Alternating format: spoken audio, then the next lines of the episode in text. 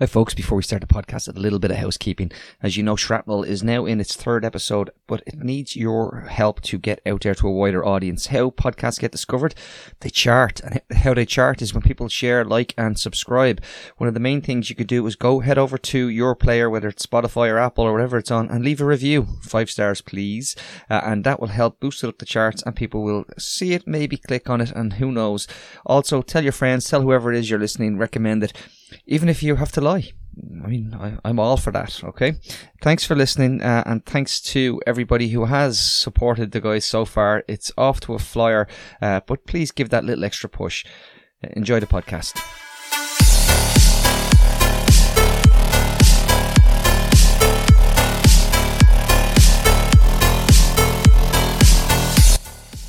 Welcome to the Shrapnel Podcast. I'm Sam McElwain, and as ever, I'm joined by my co-host Gareth Mulvenna. Good evening, Gareth. Hey Sam, how are you? I'm not too bad. No, no, I'll, oh, sorry, tell a lie. I'm fucking livid. is, is what I am. Um, I've, I've been sitting Makes over just.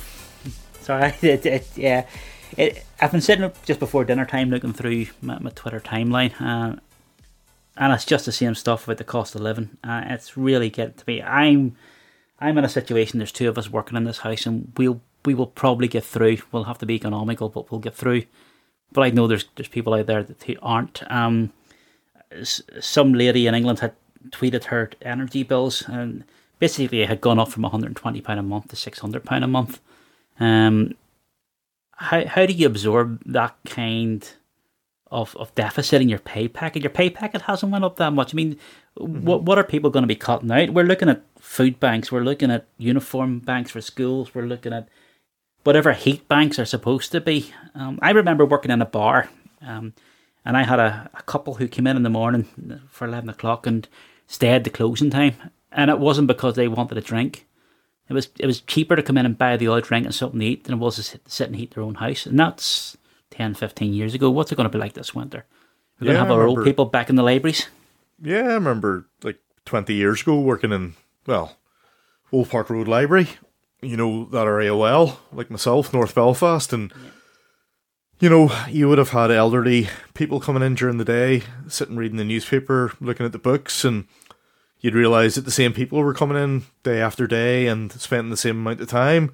And basically, that was going back to 2003, and that was people not being able to afford to heat their home. So God knows what people um, in those circumstances are, are like now. You know, it's it's it's it's a real. You know, I often wonder. You know, I'm you know, don't often find myself saying this, but when when is the revolution going to happen? Because yeah. people people seem to, you know, and I, I I include myself in that. You know, you you you you talk about it and say this is awful, but where where is critical mass? What's what's going to happen? I mean, we've seen. I mean, I've I've heard people say that like you know we'll have one crisis, and then there's another crisis that follows so quickly that we haven't even got time to get angry and, and act upon the first crisis before we're on to the next thing. Because we've got the cost of living, the war in Ukraine. You know, it seems to be one thing after another, and, and nobody um, can focus on, on one problem at a time, and it's it's it's an it's an awful thing because we as society deserve better um, from the politicians that we've elected. Well, I'll ask you a question: If we're going to have a revolution, who we voting against? Because both of our governments, whether it be Stormont or, or Westminster, are rudderless at the minute. You know, and I, I, you know my pol- my politics on this, and you know where I sit on, on Stormont. But at the minute, I, am I'm, I'm longing for the return, and, I know people out there will bulk that because of uh, the Northern Ireland Protocol, protocol and stuff. Uh, but at the minute, I would like some sort of skeleton staff in there to try and absolutely pick our way through this. Is there any other options out there? I mean, I know I know Jake O'Kane gives off about our politicians on a regular basis, and some of them are truly inept, and some of them bring absolute disgrace to the, the country. But there's a bunch of good politicians in there, and we really need to be finding finding a way through this.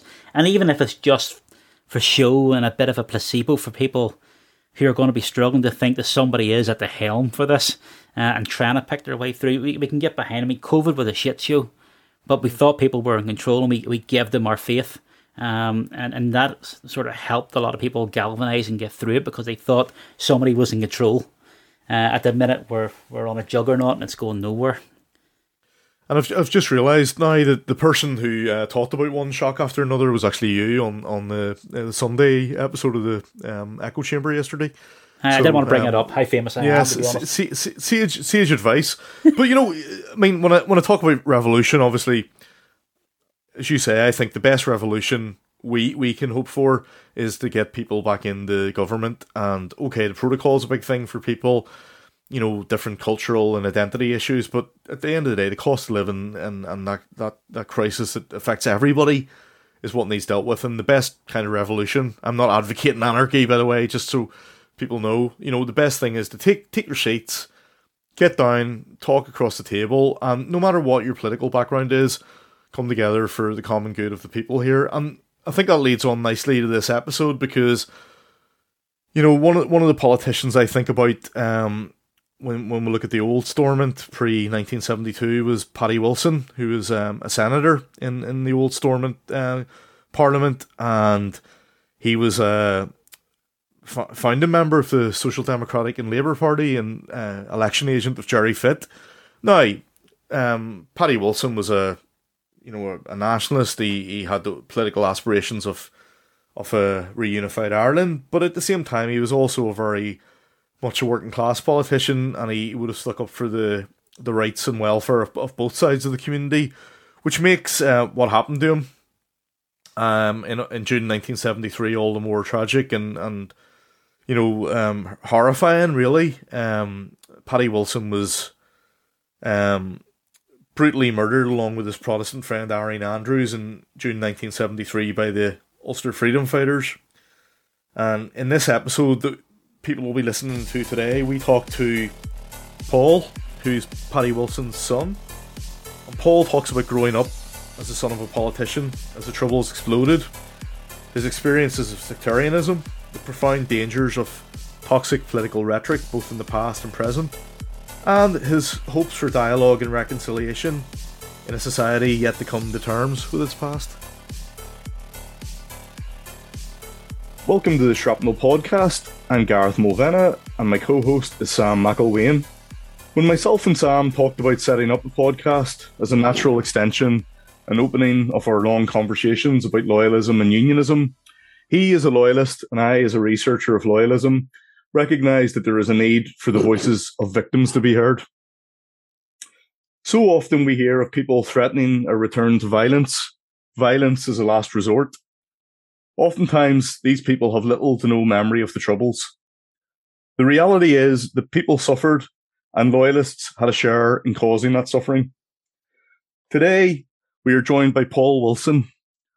Paul's father, Paddy Wilson, a member of the SDLP, was brutally murdered alongside a female friend, Irene Andrews, in June 1973. The organisation responsible for their murders was the UFF, and a member called John White was soon interned and then later sentenced to life imprisonment. Paul's story and that of the ripple effect of sectarian violence is important. It is a critical intervention in the midst of ongoing political rhetoric. So thanks for joining us, Paul. Good, good to You're welcome. You today. How are you? Yeah, not too bad. I'm, I'm fine. But but but, but uh, just before we we, we start, I, I just like to say one thing. There's there's there's thousands and thousands and thousands of stories to be told in, in Northern Ireland. There's, there's, there's, you know, I, I don't want any hierarchy in, in, in deaths and, and, and, suffering just because my father was a senator in, in, Parliament and, and he was killed. He was he was the same as every other victim in Northern Ireland. But I'm very pleased to be able to share the story and and and, and try and explain how sectarianism actually broke a family up and uh, and, and the hurt and hardship that went, went through with that. So yeah, i am I'm, I'm pleased to join. Yes. Good to hear from you, Paul. I mean, I, I agree with what you're saying there about the hierarchy, but I think what me and Gareth have found is not everybody's willing to come on uh, and right. speak.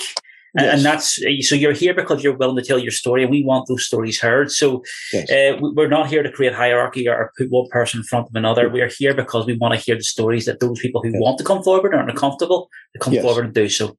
Yes, of course. I think it's you know before we start, you know, it's it's for me, it's a it's a really good sign of how we've progressed as a society, even despite the political rhetoric. That you know we're sitting here having this conversation, coming from um, well, three relatively different backgrounds. Um, you know, Sam's a loyalist. I researched loyalism from a Catholic background, and you know, like like yourself, Paul, you're from North Belfast and a Catholic who, yeah. who suffered during the Troubles. So it's good to have those sort of conversations. But you know, to, to kick things off, really, um, just just tell me what it was like growing up in, in North Belfast in the in the in the period before the Troubles, and, and having a father who was involved in politics.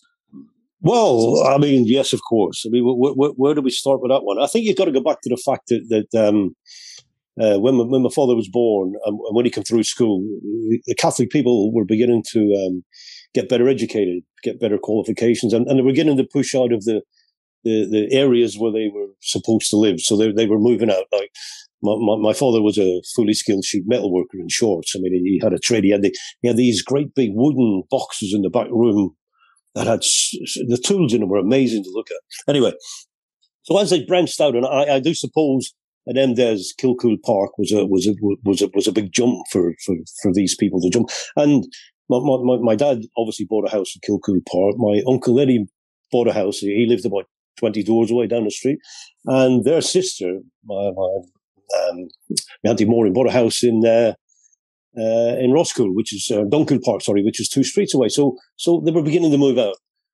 and even though we, we in, in the early days, the, the, there was no there, there, was no issue as growing up as a child. When you were seven, eight years of age, you didn't understand what was going on. You knew the twelfth of July was coming up because there'd be one or two flags in them days. Not many. There was one or two flags coming out. There was no um, uh, sectarianism and such on, on, the streets with us eight, nine year old kids. You know, we, we just played football together and, and, and we got on with it. Uh, as, as, as the Troubles began to start in 68, when the civil rights movement first started, that's when, that's when pressure came into the house. Um, that's when neighbors became not unfriendly, but but probably slightly distant in public. And, that's not to say, by the way, that, that our, our back door didn't knock on occasions during the course of the winter where neighbours needed help. And obviously, my dad was there, so so he helped everybody. Nobody ever got turned away, no one. And uh, and, and and then it began to it began to come into the, the household where, where family arguments and rows would start because obviously there was no social media in them days. So uh, my dad had to be where he had to be. And so if, if you had a meeting with Fitt or if you had a meeting in the, in the council chambers, which is evening time, I had a meeting in Stormont, whatever it was, ordinarily it was in the evenings. So he was never home. He always, he was always coming home late. That, that used to, that used to cause issues. And, uh, one day we, we, we got a note through the door to say that, uh, we, we weren't welcome. So I think I'd probably be about 11 or 12 at a time. Anyway, so we moved down to uh, my granny's house in Fleet Street. Now, if you thought North Belfast could be a wee bit rough, you ought to be trying going up Fleet Street when you're 12 years of age, trust me. And as anybody's aware of Belfast, Nelson Street split the two communities in half anyway. So you had the top half, which was which was mostly unions and Protestant, the bottom half, which is mixed, but but mostly nationals. But it was a tough old place to grow up. And and after spending a couple of months down there, we, we went back home and by this time, um, we were we were basically in trouble back in Kilcoole Park. The demographics had changed. People were moving around Belfast, and we had we had new neighbours that were moving in. And uh, the new neighbours obviously uh, went through hard times. They had to move out of their houses. They had they had feelings, and uh, and of course we were. my father in particular was a sort of an easy target then. So uh, I don't know an example I'd be I'd be twelve. We were walking down the street to the shop. We were actually getting some sweets and stuff for the, for the FA Cup final, I believe. And there was a, a, a new neighbours moved in. They were building a garage. They had some builders down there. Now, when my, my, dad and I used to climb over the field, this is terrible, by the way. Used to climb over the, the fence in the in the, the boys' model playground. Uh, particularly on a Sunday, because it's basically the only time he, he, was he was sort of home.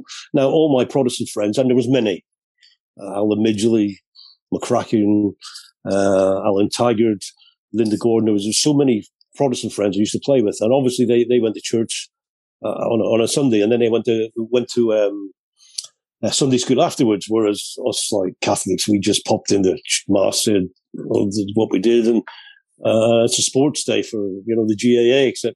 So my dad and I would be out playing football or something in the in the, the boys' model playing fields of water, and occasionally, occasionally, very rarely, but occasionally, I do remember we had a a couple of hurleys and we had a bit of a with a tennis ball. I'm not sure that went down too well, but uh, the neighbours looking out the over the fence in the, the boys' model on a Sunday afternoon, and we were having a crack with a couple of hurleys. But my, my, dad was the sort of person where, where discipline was discipline was everything within the house. It was everything, and to, to tell him a lie was was was one thing that, that you didn't do. And uh, and and one day I I I'm at school and he, he found out I'm at school. The pressure was beginning to tell in the house, Gareth, and it was yeah. there was there was there was no there was no escape for me. There was nowhere to go. So I, I, lived with the pressure overnight. I could see the hassle that was coming. I could see the the phone calls that were coming in that, that, that, that were that were threatening. Uh, I could see the, the nonsense that, that, he had to go through. Some of it on the news. So I decided not to go to school one day. Anyway, he, he caught me, and he got my my diary. Oh, I'd be twelve, I think and the, the, the and forgive me here, but it's the, the only entry I had in my diary happened to be on the 12th of July. And I had written in it, whether it be, I knew what I was writing, whether I didn't, or whether, anyway, I'd written in it on the 12th of July, Orange Bastards. Mm-hmm. That's what I'd written in it. So my dad caught me mitching school and then he decided to have an investigation into my life. So he started searching for things. He said, well, what the hell is this? What have you been getting up to? What is this? What's that? And he found a diary and he, he seen the page and he opened the page and he, he absolutely disgusted. He, he ripped the page out. Now, in them days, there was no such thing as, as passive resistance. You know, you weren't told that you're not getting any jube for two weeks and, and stay off the iPad or the iPlayer or the whatever it may be you were playing on. You got to dig. And that's the way it was in them days. Well, I got a fair dig, trust me. And like my dad put me straight on, on numerous, numerous things and he, he wasn't too happy. And from that day on, I, I, I learned I learned my lessons. And my, my Protestant friends in Kilcoole Park, we all the loop stuck together during the beginning of the troubles. There was no there was no breakup. Certain little tensions were there, but there was no there was no breakup. Uh, me and my friend Drew Gilmore, we taught uh, a couple of the guys in the street. Um, I forget his name now, Taggart. We taught them how to play Gaelic football. They wanted to learn how to play Gaelic football. So we taught them. We played between two two uh, curbs and two two on, on, on, the street, and and to my absolute embarrassment, they, they beat us. I was totally. I was totally gutted. no, by the way, when they invited me to the boys' model to play to try a game of rugby with them, I, I, I didn't win that one, but I get, I, I, certainly knew what a tackle was. You know what I mean? But uh, yeah, and, and, things grew up, and, and outsiders come into the area, and people travel from Silverstream and Tynedale across to Kilcoole Park to play football. Then the division started, and my Protestant friends then were put under put under pressure, basically because they were getting people from outside that were coming in with, with new ideas, new feelings. Um, I managed to stay in the loop uh, till I was about 13. Uh, I was a reasonable little footballer, pretty fast, which made me even faster because you hung around with the ball too much and you get tackled. You, you, you, knew, you knew you get hit. There was no referee to give a red card out in them days. And, uh, and, and we carried on and as, as things go. The troubles hit home when Drew Gilmore, my, my, my best friend in, in, in Belfast, Drew lived in an extreme and Drew and I were, were great mates. And, uh, um, we used to pang about together, play together, played football together. We we done everything together. Uh, we even we even painted the priest's cars. The priest had a had a had a Volkswagen, and we got some white paint from the VG stores, and we thought it didn't look enough like the Love Bug. You know, I don't know whether you remember the movie The Love Bug. Yeah. So we decided to, to paint the priest cars on the outside white to make it look like a Love Bug. Now he kicked off a massively bloody Sunday about this thing, but anyway, we, we, we got away with it. But so Drew and I then done things together we had our first cigarette together when we were probably 12. Um, and we, we actually had our first beer together. I think it was probably in, uh, in uh, as Kelly Cellars, where everybody used to go and sneak a beer when you were 14. Anyway, so Drew's brother Seamus was uh, um, worked in a garage on, on the Ballysillan Road. things were getting bad at the time. And I, I remember a conversation where people were saying, you know, don't go to work, Seamus, don't do this, Seamus. And anyway, but Seamus loved his cars and he, he drove a little uh, Mini, uh, a big aerial on it. And he used to drive me and Drew to the football down, watch Crusaders sometimes and the away games at Ards. So Seamus went to work on the, on that Sunday and, and Drew and I were playing our football, waiting on Sunday dinner. He was having his dinner in our house. And, and all of a sudden the door knocked and uh, Seamus was shot in the garage. And uh, Drew was with me in the house that day, and it was absolutely devastating, absolutely horrible. Anyway, so as things happened, Drew had to stay with us because obviously his family was in turmoil. Mm-hmm. So the day, I think a couple of days previous, my dad caught me having a cigarette, and he like he gave me another date, of course. but that night, Drew was sleeping over. My dad opened the bedroom door, right? He dropped in ten cigarettes. Uh, so I get, I get, hammered one day, and I get smoked the next day. So anyway, Drew and I are having a smoke, and we're sitting having a chat about how things is going to be okay, how things going to be. And uh, and of course, these things happen. And the next morning, the, the door knocked again, and the next door neighbour, who absolutely couldn't speak loud enough, managed to speak loud enough that Drew and I were upstairs and we heard that, that Seamus had died. So that was the first time we we come across the troubles. The, the, the second time was we're walking home from school with our, our friends, and me, Drew, and a guy called Seamus Hurley. Um, they went to Park Lodge, I went to Barnagigi. Anyway, we're walking home from school. And just as we're turning up uh, towards Roscoon Park, his sister ran towards us. And his father was uh, Hurley, the policeman. It was the first policeman killed in the Old Park Road. Uh, and, and he was killed in the. So, again, we were so young in the troubles, but straight away we were hit by, excuse me, we were hit by both sides of the spectrum. And uh, anyway, as, as things went on, uh, things got a bit out of hand at home. Pressure was building. Fitt was getting elected. My dad came under even more and more pressure. And okay, uh, sorry, sorry, Paul. Can you talk a wee bit about that for people who might not know? You know, your dad um, was involved in the in the founding of the SDLP. Yes, Gerry Fitt. Yeah. Yes. Gerry well, Fitt was well, a close friend. Yeah. Yeah. Well, yeah, yeah. Okay, we'll, we'll go into that one. My, my I, I, I done a, a, a, podcast through, through because of the fifth anniversary of my dad, Noreen Andrews, uh, getting killed. I, I done it with uh, uh, Claire Hanna, her dad, and, and, and several others at Youth Wing. But but Claire Hanna's dad was around when, when the SDLP was formed, and I heard uh, stories from the horse's mouth that, that I, I didn't know. I had no idea. So when he started explaining to me that the SLP, of course, was put together by by, by six, seven individuals, there, were, there, were strands, there were different strands, and apparently, according to according to uh, Claire's dad, my, my, my, my dad went in and, and he happened to be the cement that pulled them together. He put organizational structures in place, apparently, which I, I didn't know. I was too young. He put organizational structures in place that, that, that, that pulled them together. There were still divisions within the SLP. There always was. There was always a, a greener than green side that, that, that, belonged to, to, West Belfast, and there was always Fitt and my dad who were more um, social labour minded rather than rather than nationalistic minded. But but but anyway, and and there was all, there was a story in there as well when, when internment first started. Uh, they brought it in. The, only people could get information apparently uh, about people getting arrested and lifted was was was was elected representatives. They were the ones could pass information on to, to the to the families. So my dad and Paddy Devlin, of all people, they, they, they spent four nights. Um, I always thought my dad was locked up in the, in the curfew in the Falls Road. I, I, didn't think he could get out, but but they were locked up for four nights in the in the offices of the SLP, just gaining information of people who were who were or who were arrested at the time. But my, my dad bumped into Fitt. He stood against him in an election back in. Uh, forgive me for the years, and I don't tie me down anybody that's watching this. Emerald. That's okay. But, uh, but sixty six, I think. He stood against him in an election, and, and, and he lost. But they became best friends. And, uh, and then my, my, dad and him joined, of all parties, the Republican Labour Party. I, I still haven't bottomed that one out yet, but, but, but whatever. But they joined. And then um, they broke away to, to, to, form the SDLP. But in 1967, 66, 67, Fitt got elected to West Belfast.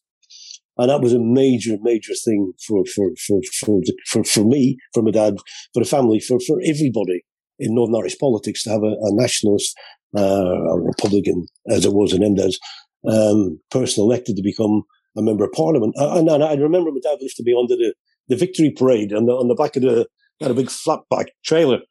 And, and I'm actually, God forbid, back in them days, I'm actually, I'm actually sat there and I've got a little tricolour and we're waving a tricolour and we're, we're going along uh, Peters Hill, Millfield way, and the crowd are all linked orange behind, and they're all singing, he's got the Shankill Road in his hands. And, and he couldn't get elected without the vote in the Shankill Road. That's, that's the irony of the whole bloody thing.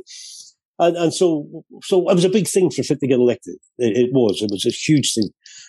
Uh, now, people can argue to the bones about after watching this about what may or may not have happened after he got elected and so forth. That's a different argument.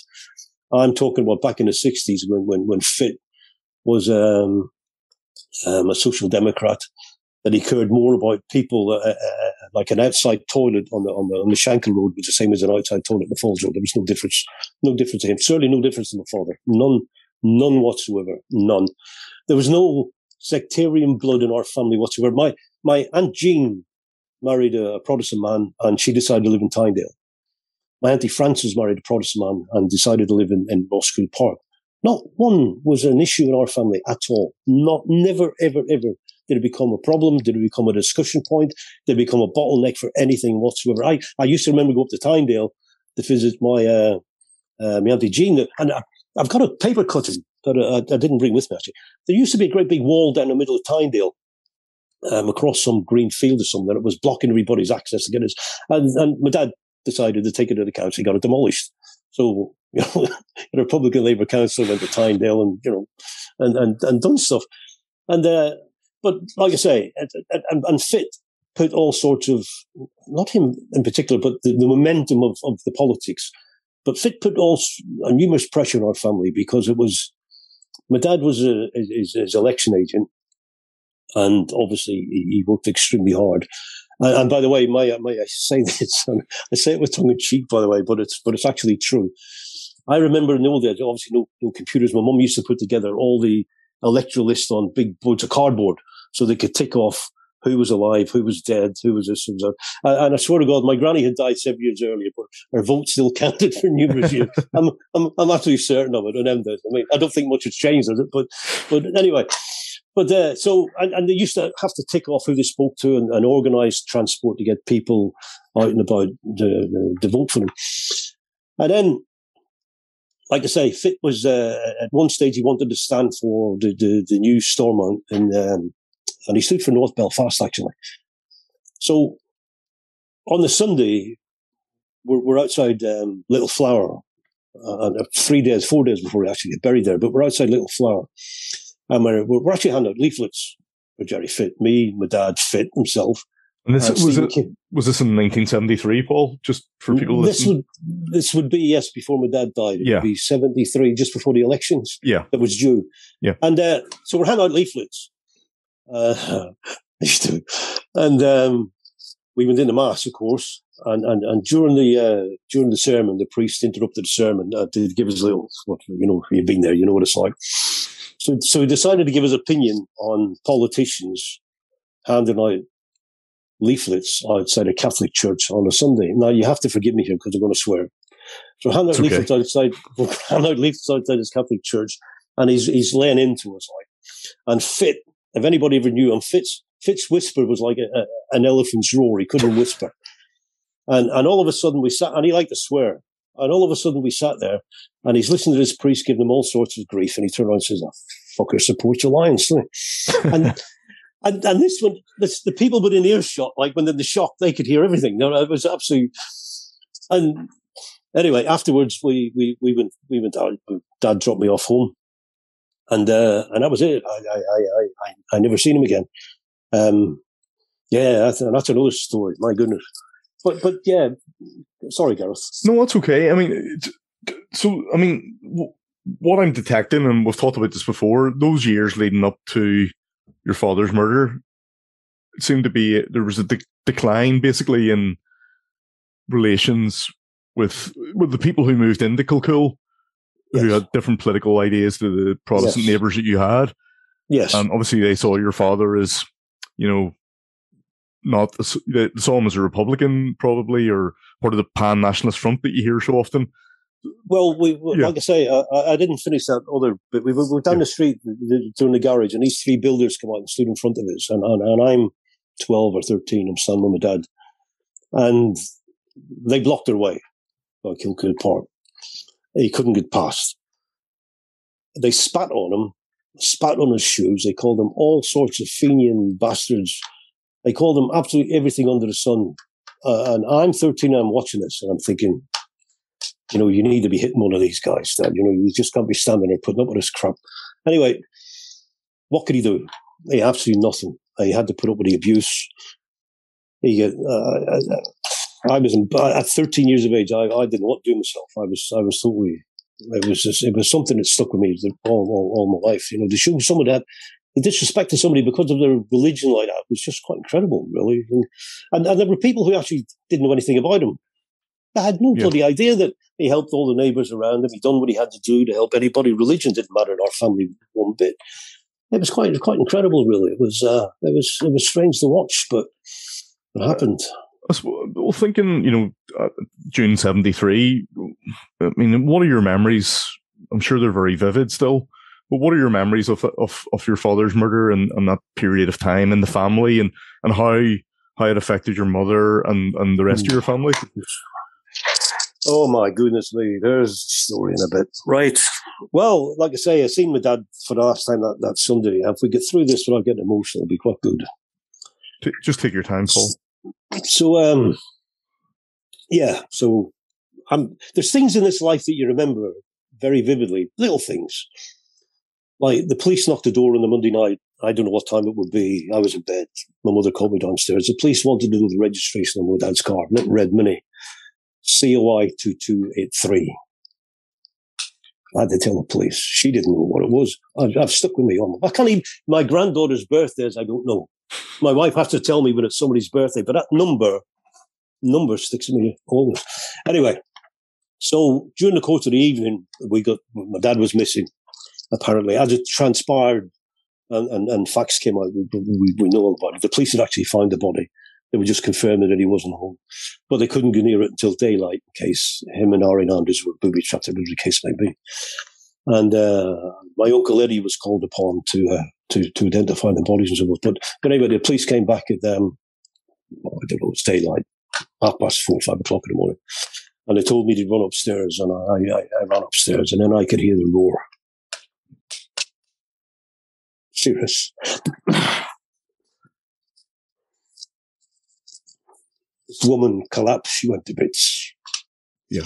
She, she, she, she absolutely went to bits. There's no way this lady could handle what was happening in her life. She just couldn't handle it. It was, she, she finished. Anyway, we go through the next, uh, well, no, there's another story that needs to be told. So the house starts getting packed. People are coming in. The news has started to break family managed to contact family, except my uncle Nat, who lived in Derry, who lived in Ardmore. Nobody could contact him. So unfortunately, he switched the news on in the morning. So he got on BBC News told him. So as the house is getting packed, my uncle Eddie decides, "Come on, Paul, I'm going to take you down the street. Let's let's get down to, to, to the house." So as we go out to walk down the street, the Protestant guys from from uh, Tyndale and Silverstream come over to play a bit of football at nine o'clock half time, as well as come over to view the house and whatever. So as we're walking down the street, they can see me between the houses um, and through the fences. And they all started singing to me, Where's your Papa gone? Mm. He'd, only, he'd only been dead for hours. Where's your Papa gone? Uh, that was even now it's, it's scary stuff to think about. I mean, that was, who would do that? You know what I mean? Okay, kids are kids. I, I looking back on it, kids are kids. However, who would do that? Anyway, we went down to my, uh, Uncle Eddie's house. And the three days waiting, we didn't bring the body home. The body was, was, we, we couldn't bring it home. So the body was down in O'Keehan's funeral parlour my son Bright Spark decided, you know, I had to go down and see my dad. Now, as, as years went on, as, as my family passed away, my mother, etc., etc., I gave my grand my, my, my children the option: did they want to remember their, their, their grandmother alive, or did they want to go and say goodbye? Each and every time, thankfully, they said, "We'll remember alive." So I was taken down to go and see my father, and uh, they'd done their best, of course. What could you do? But it wasn't nice. And then somebody, and I don't remember who it was, within the funeral parlour had, had just pulled the top of the, the, the, shroud back a little bit, just have a look, and said, "Oh, look, he's had his throat cut." I don't ask me. Seriously, don't ask me. I've got I've got no idea who or why or anybody, but, but these things just stick in your mind. And yeah, once we, I'll come on to Irene Andrews shortly because we must include Irene Andrews in this because the poor girl had absolutely nothing to do with, with, with politics. Anyway, so we, we, we managed to get through to the uh, the funeral, but it's time. My mother's lost it, my granny's lost it. We're sitting in the car going to the going to the funeral the morning, and my granny breaks the, the silence by saying, "Who's getting married? Where we're going? Who's, where are we going to?" She, she had no idea, mm-hmm. and she's called. My dad was called Patsy within the family. So once we explained what was happening, we're going to Patsy's funeral. She just couldn't comprehend that her youngest son had died. So, mm-hmm. Anyway, we do the funeral. Yeah. Sorry, go on. No, we'll go. do the funeral. Yeah. We'll do the funeral, and everything's. I'm managing to hold myself together. My, the, the, obviously, it's packed. There's politicians there. I don't know who they were. I know. I know the infamous politicians or the famous politicians from, from the loyal side didn't come. Uh, Paisley and the rest of them didn't come. But uh, but but others were there. And I always remember that the, the, the, schools in my dad's uh, ward had sent down a pupil and teachers from each sort of school, which is quite nice. So as we're carrying the coffin out, I'm starting to cry. Like. So my uncle Eddie, who had all the weight, of course, on the shoulder, I remember this. And uh, for some reason, his wrist was quite flexible. And he gave me such a punch in the ear the other side of the coffin because I was losing it. And he slapped me so hard. And the end says, grip, get a grip. So, and so we did. And it was fine until we got to the graveyard. Now, as we got to the graveyard, we, we, we turned onto the Falls Road. We walked down Little Floor as you do. You carry the coffin. We got onto Fort William Road and we, we, we drove to the uh, uh, Peters Hill. We, we carried the coffin across Peters Hill. And then we couldn't drive up the Falls Road to Milltown. Was, the place was packed. People were standing on the sides of the road. And uh, more out of curiosity I presume. But anyway, they were just on the side. They Fitt did what Fitt does. He's a politician, so he's walking up the pavement, talking to people, shaking their hand. And I'm walking behind the uh, behind the hearse, the house. Anyway, we get to the graveyard, and I'm fine. There's no issues. And then it comes time to throw them stones, you know, on top of the coffin. Yeah. yeah. Finished. Finished. I have never, ever set foot in Milltown Cemetery since that day. Never. I've been to Belfast on numerous occasions. Other members of the family have taken care of the grave. They've done what they had to do and never set foot in the place ever. Uh, don't go don't go anywhere near it. That, that just finished me off. So yeah, so we, we had a we had a difficult time. Now you want to talk about what happened afterwards.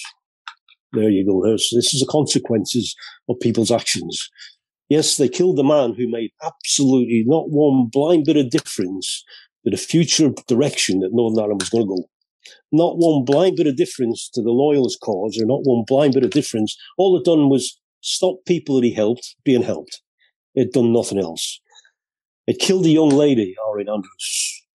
Now, my uncle Eddie and Fitt decided that we should go to Irene Andrews' funeral. Rightly or wrongly at the time.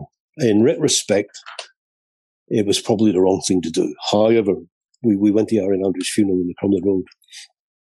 Now, Irene Andrews' family were too shocked, too polite, too nice to say anything as we gate crashed their funeral. And we went into the funeral and I seen Irene Andrews lie. I didn't know Irene Andrews at all, of course. So I seen her lying in the, in the coffin, the white dress, like getting married. I mean, looked absolutely stunning. But, but anyway, as we were leaving and the, the, the, people who congregated outside the church weren't as weren't as kind or friendly as as Irene's family were or shocked, and they began to tell Fitt exactly what they thought. And then it was time, basically, to get offside. Now, I've regretted that day ever since. We should never have been there. It, it, we just shouldn't have been there. It was, it was the wrong thing to do. It wasn't. It was just the wrong thing to do. We anyway, we did it, and and and and, and, and live with me forever. The consequences of that, and and I, I, know my dad was named Senator Paddy Wilson, and, and that's all you basically read about. But but please, people are, are going to Google this afterwards and have a look into it and see who was who was what, who was that. Irene Andrews, innocent girl, had suffered the most horrendous, horrible death by by by people who. Oh, you know, I, I'm not even sure I could categorize them as sectarian. I mean, I, you'd have to put them down as just, just evil bastards, quite honestly, because you can't you can't kill people like that. It's it's it's, it's impossible. You you like there's people from all sides over over in, in Northern Ireland that, that, planted bombs and ran off. People planted bombs and watched them go off. People people walked in behind somebody in the street and shot them in the back of the head in front of their in front of their their, their, wives and children and, and, shot their sisters. People knocked people front doors and, and, shot them at close range. There, there's nothing was what, what, was gained? What, where do we get to? Well, I mean, when you look at the, the crack and the nonsense that's happening over there at the minute, which is one of the reasons why you and I be talking over the last while that we wanted to get this on board so, so people understand that the rhetoric and the words that they speak have actions. And, and back in those days, but going back to the 60s, um, I'm sorry for flip backwards forwards here, but oh, I'm just, just just one second, Paul. I'm just thinking. Uh, I don't want to cut you off, but you know, after your father's uh, murder and the murder of Irene Andrews by yeah. the UFF, what, what we're trying to demonstrate here, particularly given the current political environment in Northern Ireland, that these actions do have consequences on on, on, on the family of, of the people who are you know the people who are left behind ultimately. So yeah. Can you talk a bit about that, Paul, and your, your memories and experiences? Right. Okay. Well, so so okay. The funerals the funerals over. we're, we're back home, of course, and the, the house, as you can imagine, after every funeral, it's chaotic. It's chaos, and uh, the house is packed and all the rest of it. So I, I stayed in Druze for a couple of days, but but after that, I come back home. But this time, of course, doctors have been and everybody's been, and and and, and everybody's drinking. My mum started drinking uh, excessively. And uh, the doctors have handed out prescription pills in those days, painkillers, sleeping pills, antidepressants, whatever, whatever they were. I don't know what they were. But my mum went into a spiral that, um, that he, well, it's probably stayed with her till, till, till, till the day she died. She, she, she, she started drinking excessively. Um, so when everybody went, I, I could, oh, dear me. I, my mum went to bed one night and I could hear her talking to somebody. I, I honestly thought she was saying prayers. And I opened the bedroom door and she was lying there. Obviously, she had too much to drink and obviously the pills had kicked in. And she was lying there having a conversation with my dad. And they were sitting talking and heartbreaking stuff. Anyway, I realized even at that young age that there was a serious problem arising here. Uh, I needed help. I did. Um, I went to my Auntie Margaret. I told her what was happening. So she came up to the house. And every time my mum got a new prescription, uh, which is regular, uh, my Auntie Margaret or my, somebody would come and, and take my mum out shopping. And my Auntie Margaret and I would sit and open, right, medically wise, rightly or wrong, I have no idea. But, but the reasons were the correct ones. We opened every single red and yellow uh, blue and brown capsule in every bottle, and we emptied everything out of it, and we filled them up with salt and sugar. I put the capsules back together and put them back in the bottle. Now, it probably didn't obviously ease her pain or, or, or help her medical condition, whatever the doctor said, but I knew then that she wasn't going to take an overdose and kill herself. And this carried on for quite a while. Eventually, she decided Kilcoole Park wasn't it. She couldn't take it anymore. And who can blame her? So we moved house. And we moved down towards where my mum's family came from. My, my granny lived in York Lane, a little lane at the back of St. Patrick's. It was a two up, two down. You had to actually duck to get in the front door and you had to duck to get into the bedroom doors upstairs. But that small. However, even in a small house, I had a bloody piano. And my aunt used to be able to play the piano. Uh, if you sat too close, if, you, if your ass sat out too far from the piano, got burnt in the fire. It was that close to the fireplace. Anyway, a happy little house it was, by the way. But but how they brought up seven kids in there, I've got no idea. But so we moved down there, and all of a sudden, I've gone from a reasonably nice house to a two up, two down, tin bath, were we had to, to get hot water, enough hot water in the bath. You had to switch the twin tub washing machine on to decant the water into a tin bath, to have a tin bath, and use the outside toilet.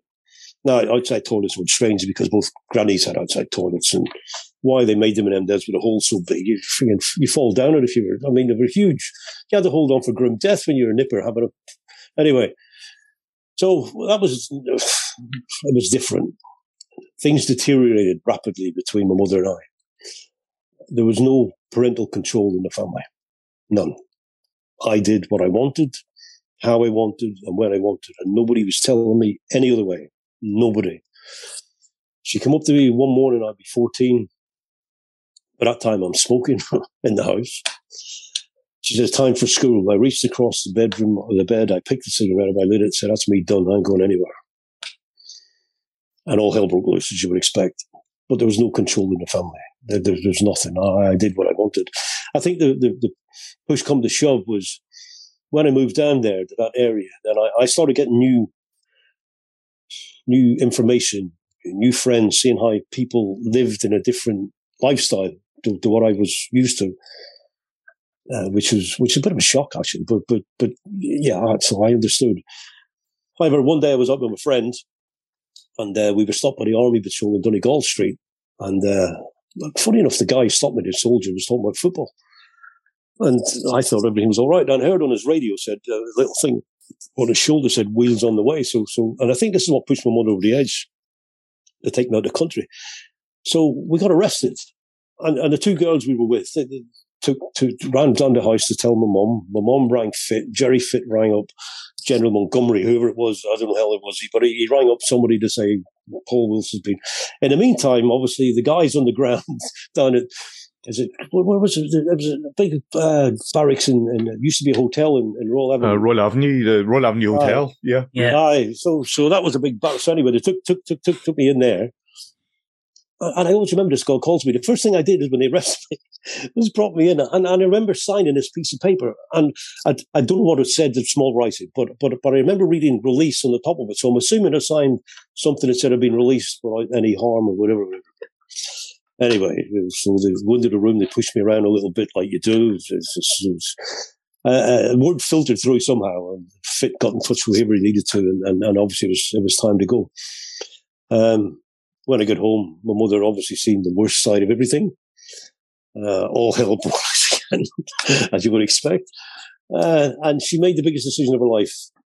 She says, Paul, we're going on holiday to over to Leicester because we got my, my, dad's apprentice mate. Um, I forget his name now, but he, he, came across at a funeral my dad done his apprenticeship with. Uh, Barney Doherty, that's who it was, Barney Doherty. And uh, he said, look, anytime you want to come over to England, let me know, come over. So mum says we're going. So obviously there's another row. I said, I'm not going over to F in England and blah, blah, blah, blah, blah. But then I'm lying in bed and I realise that all this anger and fighting, and, and, my mother's still got the same problem.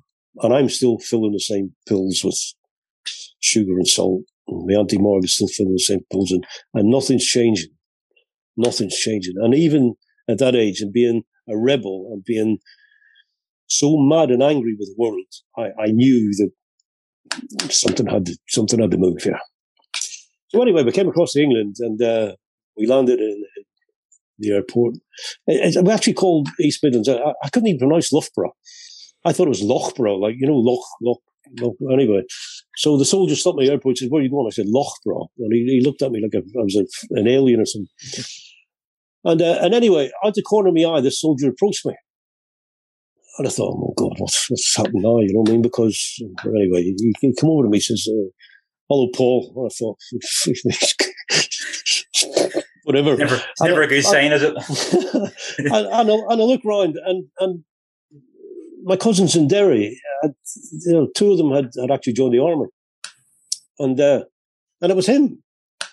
And he's standing there, you know, how you doing, and all the rest of it. And, you know, he'd been to my dad's funeral as well and, it's such a mixture of a family that, that you know to, to, to, be killed in a in a sectarian sort of manner because of you you you're a Catholic in my viewpoint from my dad, but having a family that's so diverse uh, and so anti sectarianism it, it, defeats the object of the whole the whole exercise of what the UVF and Joe White actually did. I've got no idea. But anyway, so we landed up, we landed in England, and a week after we came, I thought we came for two days.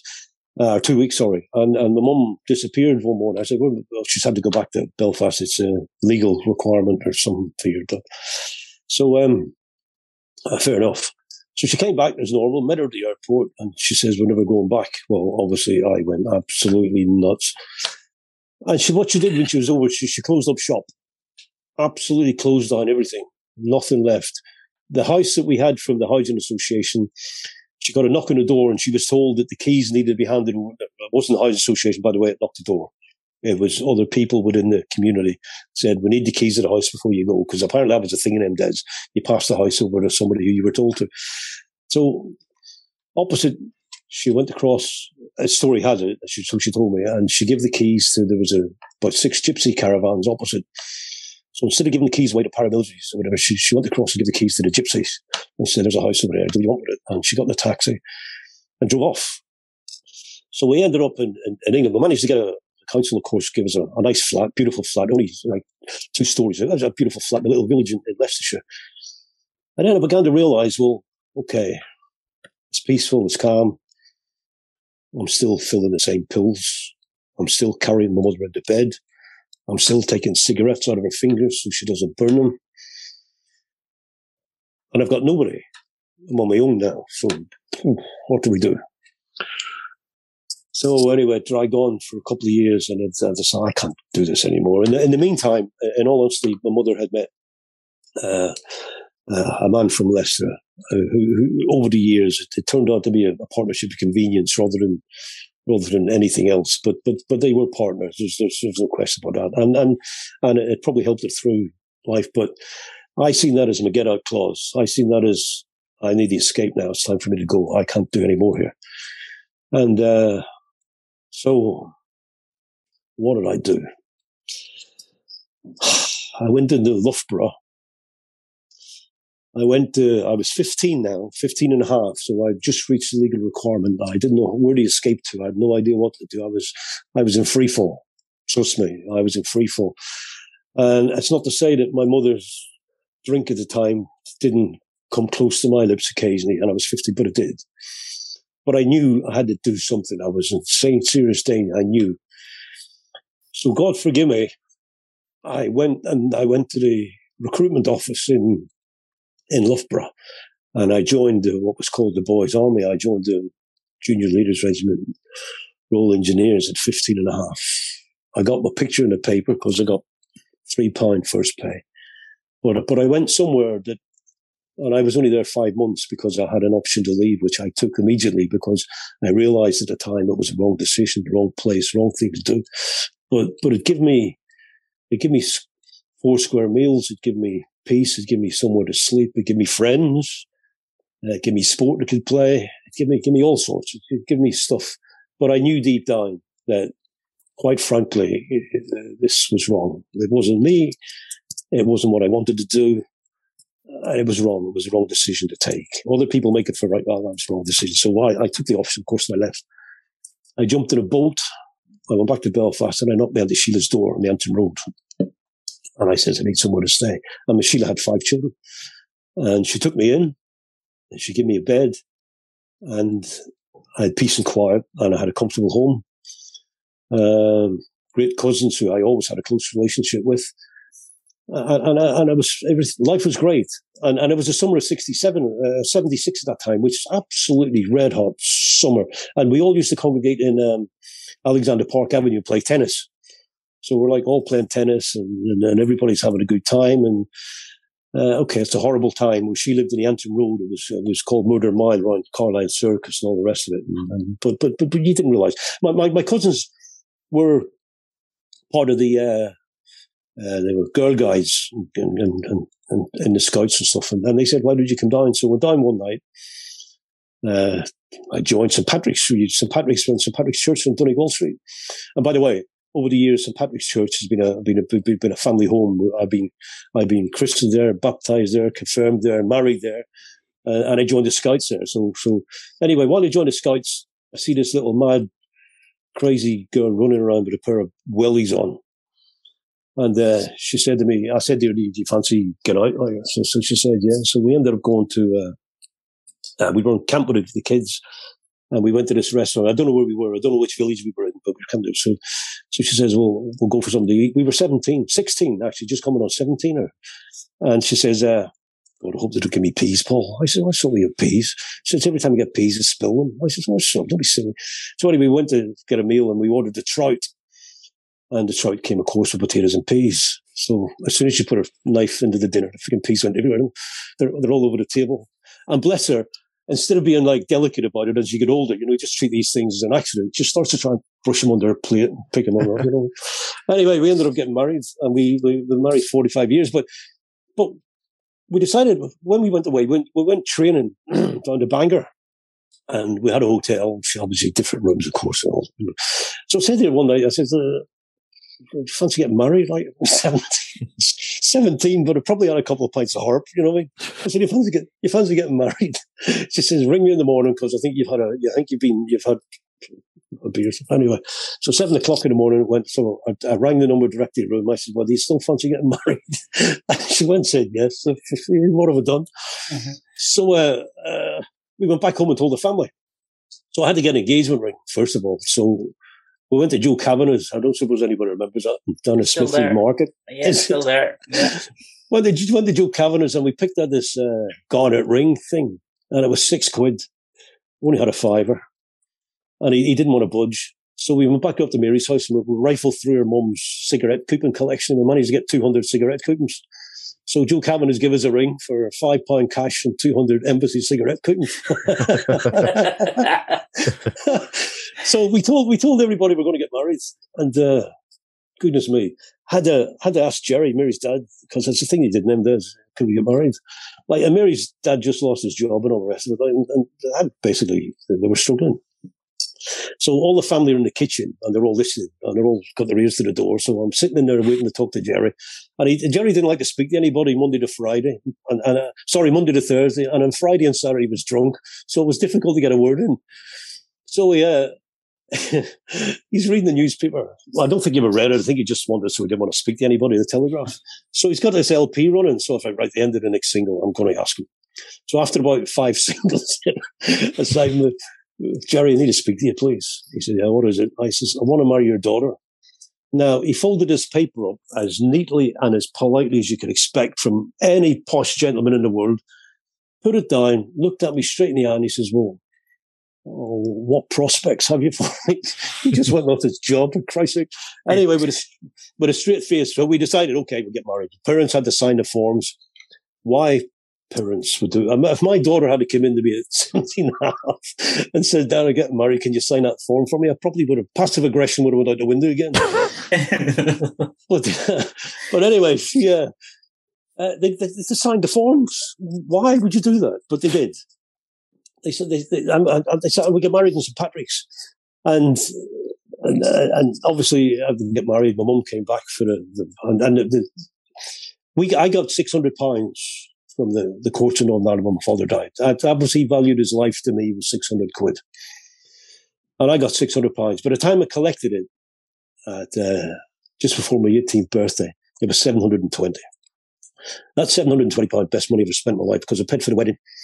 And uh, we got married, of course, everybody had to do up in the Lansdowne court and all the rest of it. And, and uh, yeah, Fitt came with the wedding, of course, and it came to the Lansdowne court after the wedding, and Mary's family all got together. And Mary's family like are pretty green, so they all got together. Fitt says to me, "Which ones do you need to look out for?" I says, "Well, all of them, with respect to Jerry." but anyway, Fitt he, he, made a speech that day that he, he, knocked them all back into their shells, basically, and. Uh, and he got a round of applause. It was was heartwarming to watch, but it was a sad speech, but a good speech. And he got everybody back in, and, anyway, we, we, we set off. My mum was in a better place by then. She was okay. So our honeymoon consisted of my mother staying in Belfast for three days uh, with a partner, and Mary and I would travel to Leicester and have three days on our own in the house. Because we had to live with my mother for a couple of weeks before we moved anywhere else. Anyway, so so, so we, we get on we get on the plane, and uh, 17, a month before 18th birthday. And still had some confetti in my hair uh, in them days, of course. And and the, the, the air stewardesses come up and says, uh, uh, Mr. and Mrs. Wilson, uh, on the, I'm pretty sure it was on the captain's compliments, uh, a drink on, on, on the captain, please. What would you like? So what did I order? Half a can of Guinness and a big orange because I had no idea what you're supposed to drink. You know, I would have, you would have ordered a bottle of champagne or something. Half a pint of Guinness and a big orange. Anyway, we, we got to play the Gatwick, uh, and it said Gatwick, London. So I'm assuming Gatwick, London is like Aldergrove, Belfast. No idea. Jump on a plane, away we go. So we jump. So I think it's the same thing. So we come out the airport, jump on a taxi. Uh, St Pancras. Oh, the taxi driver loved it, didn't he?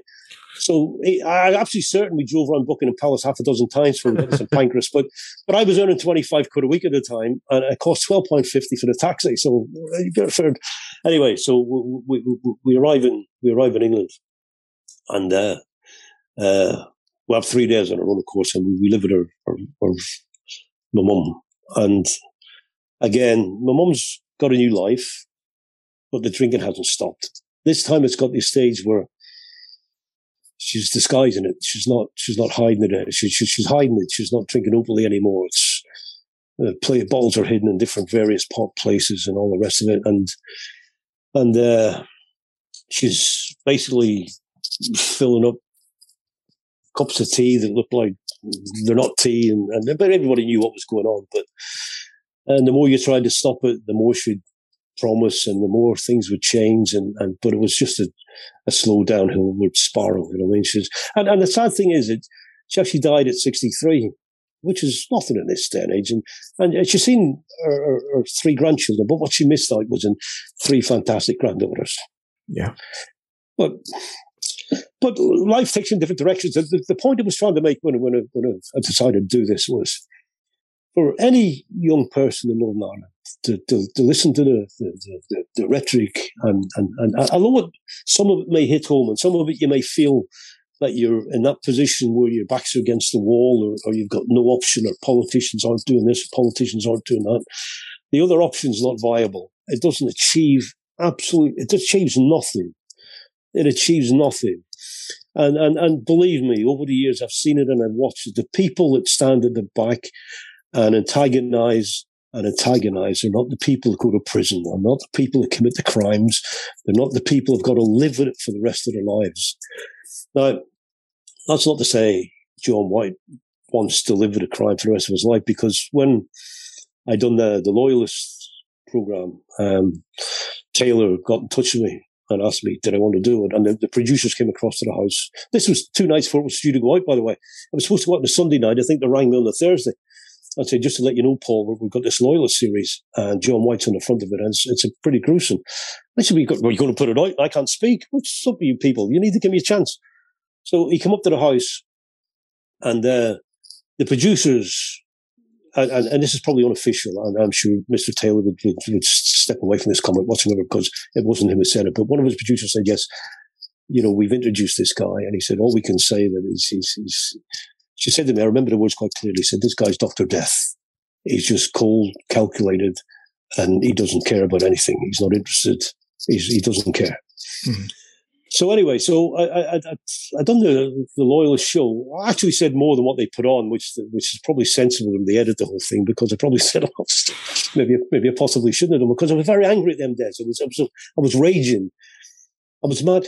I'm watching breakfast TV one morning, and which I don't normally do. Years ago, there to have a, a cup of tea, and and Fitt's on there with uh, uh, Eamonn Holmes, and Fitt's absolutely kicking off on TV because John White's been released and I, I don't know anything about it. See, the phone goes about 20 minutes after the breakfast TV finishes and it's Fitt. And of course, you can't understand Gerry when he's angry because it's not every second words of swear. It's every one and a half words of swear. He can't put a, a, sentence together. And all I got was F, F, F, F, F, B. I said, well, Gerry, calm down. What are you talking about here? What's going on? What are you going to do about it? He says, I said, me, what do you want me to do? What can I do? So I was raging. And I did say at the time that all I could think about when he met John Major was, was you know, my father fought for his life against that guy. Yeah, he did. I mean, the coroner even said it. You know, he said there was a fight put up there, but but this guy carried on and did what he had to do, and he, you know, he he, went past the realms of understandability and not only planning a crime, committing the crime, but the way it was committed, it, it's barbaric, quite honestly. And, and, he got released from prison. I was mad. I was angry. I was. Uh, uh, me, me and Gareth have talked about this before. There, there are many people who have taken part in this conflict that have carried out what we would see as hard crimes um, that should never have happened. But there are those people who were always going to carry out those crimes, and this conflict give them a cover to carry yes. out the crimes and give yes. them some sort of um, some sort of reason to do it uh, and and and to get away with it within their yes. own communities. There, there are, there's people out there who are psychotic and, and evil, and we're always going to do something along these lines um, and use this as a flag of convenience to do so. And I I, I feel that's where this this lies. To be honest, Paul. Well, there's there's there's Catholics and Protestants in England, but nobody goes about cutting people's heads off. Nobody keeps going about stabbing people.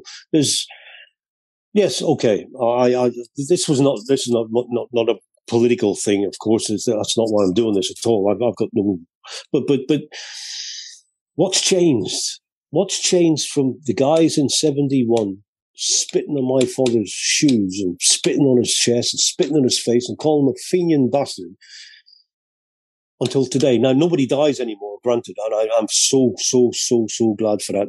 And what hurts the most is watching what's going on now. Okay, social media is a curse and it's a blessing as well.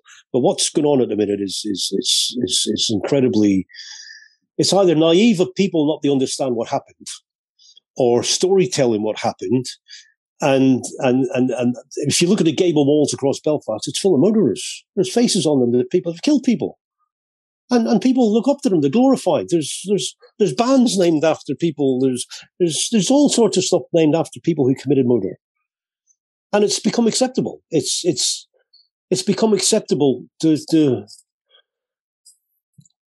It's what sectarianism has always had an undercurrent, and and even now it still has an undercurrent. There's so many people say so many nice things on on TV and on Twitter and all the rest of it, but when you start scratching the surface and when you start going deeper and deeper and deeper, at the bottom of the, the, the hole, you'll always find somewhere amongst every single person that there's that bit of, well, it's them and, or it's those ones, or it's, it's, and there's no need for that anymore. There's not, the Good Friday Agreement was signed rightly or wrongly, and it brought peace.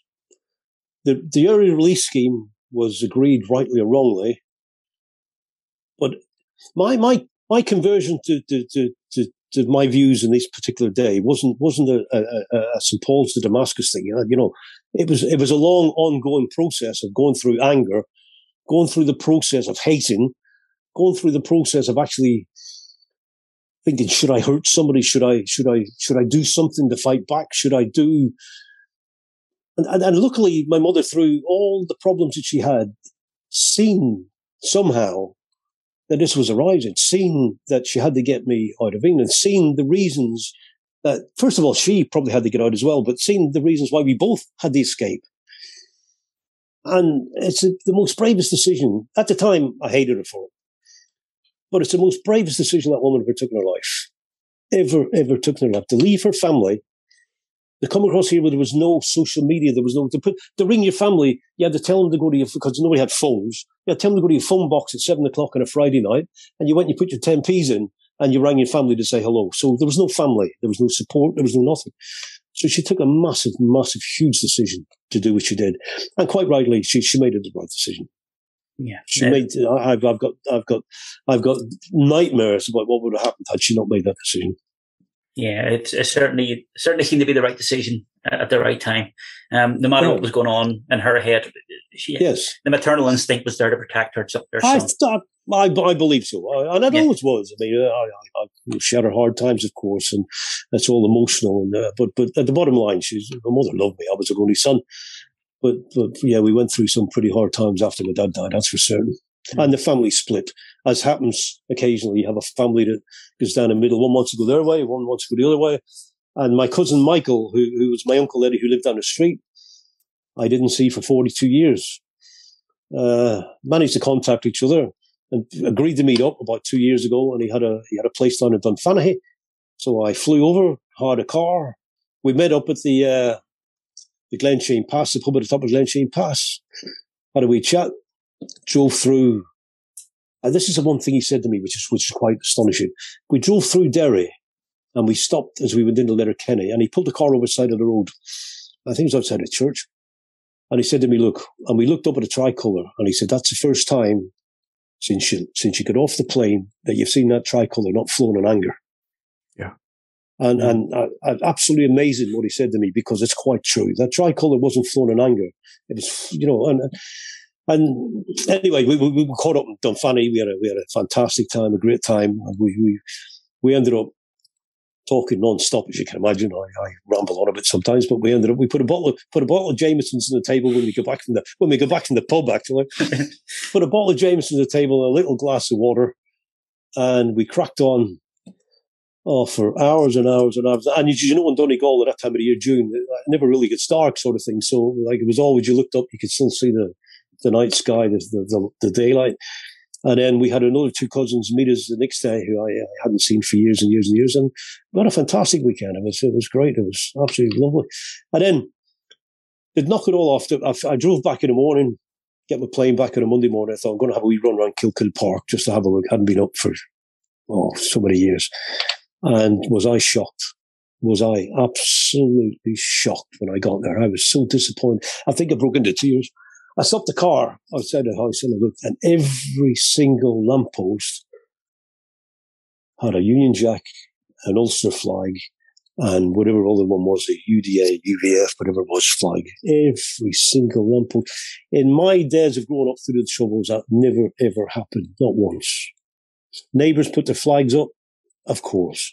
As the troubles went on, and started to begin. There was more flags went up, and they deviated, of course, from the, from from the Union flag to, and in some cases, a vanguard flag, but they they deviated. But I had never seen I had never seen Ballysillan or Kilcoole Park like that ever, never, never. And my uncle Eddie lived through it. He only died uh, four or five years ago, and, and he was still living in Kilcoole Park to that day.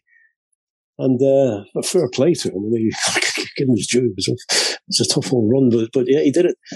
But uh, Yes, and um, my uncle Eddie's a, a marvelous guy. I, I didn't realize till I met Michael when we were having a whiskey, we are sitting talking, and he told me about how it affected his dad, uh, identifying my dad. Mm-hmm. Yeah, people don't sometimes see past the headlines. Uh, these consequences are human, uh, and these consequences rip through families and friends, and um, witnesses, and it's it's a ripple effect that has devastating effects across the across the board. Yes, I, no, of course.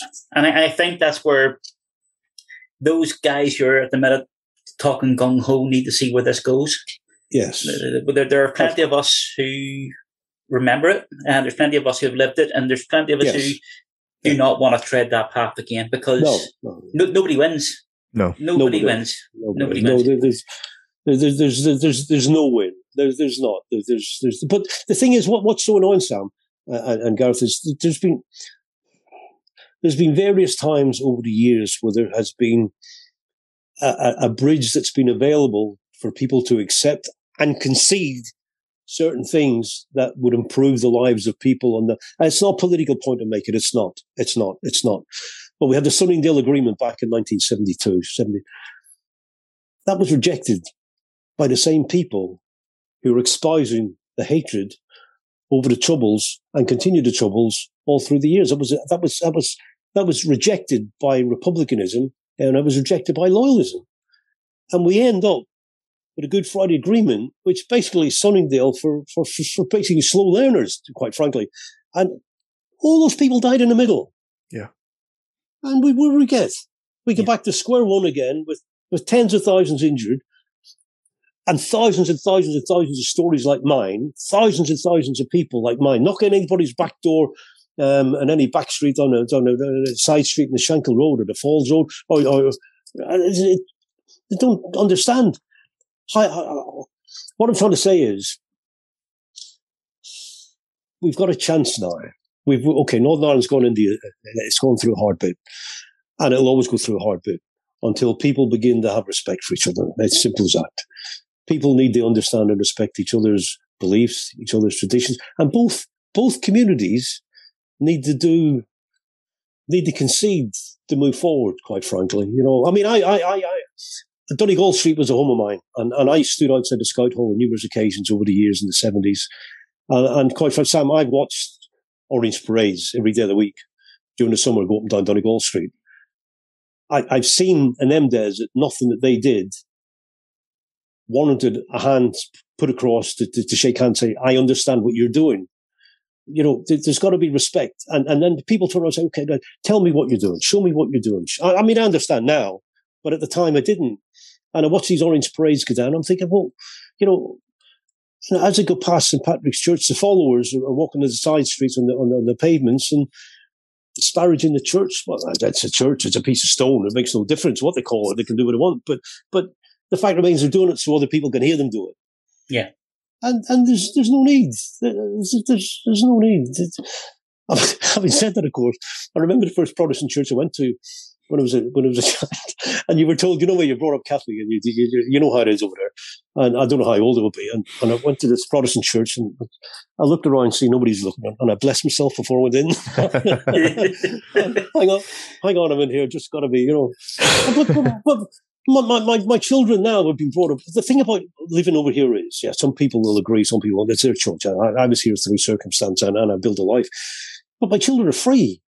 They're free. They're free to choose whatever they want to do. They're free to, they're free to, they've got no constraints. They went through, my children all went to Catholic schools.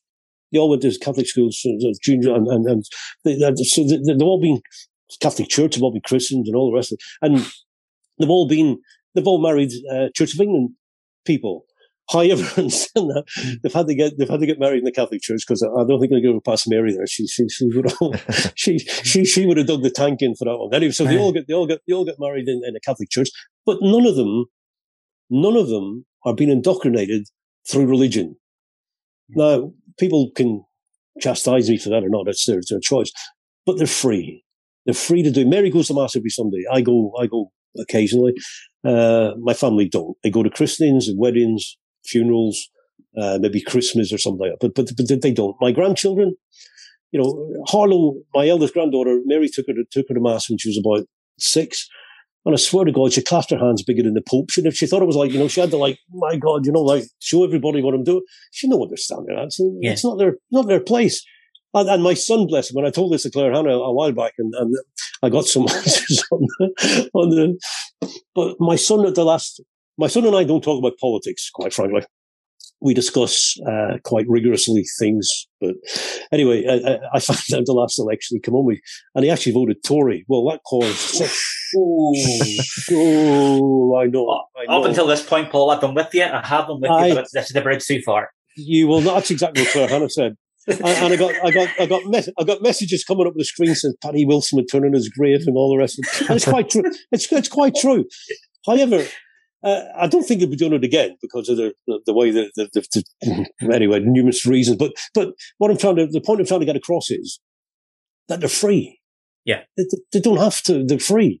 They can do what they want. Okay, they got mediation to if they, if they choose that route. But but but the rest of my family, they're free. They can choose what they. They understand totally about Belfast. They understand my story. Um, they've been across to Belfast numerous times uh, the granddaughters actually can put a, a North Belfast accent on that, that, that, could pass pass by in Ballysillan without any problem whatsoever. Just take the mick out of Mary, you know what I mean? Cause, and uh, but but it, it, pleases me no end that they're, they're, they've got no bigotry. They've got no preconceived ideas of who their friend in the next street is or, or should be. It's yeah. just it's it's it's it's a nice thing. It's all politically wise. I disagree with him sometimes, but that's me. Brought yeah. up the son of a politician, opinionated sometimes.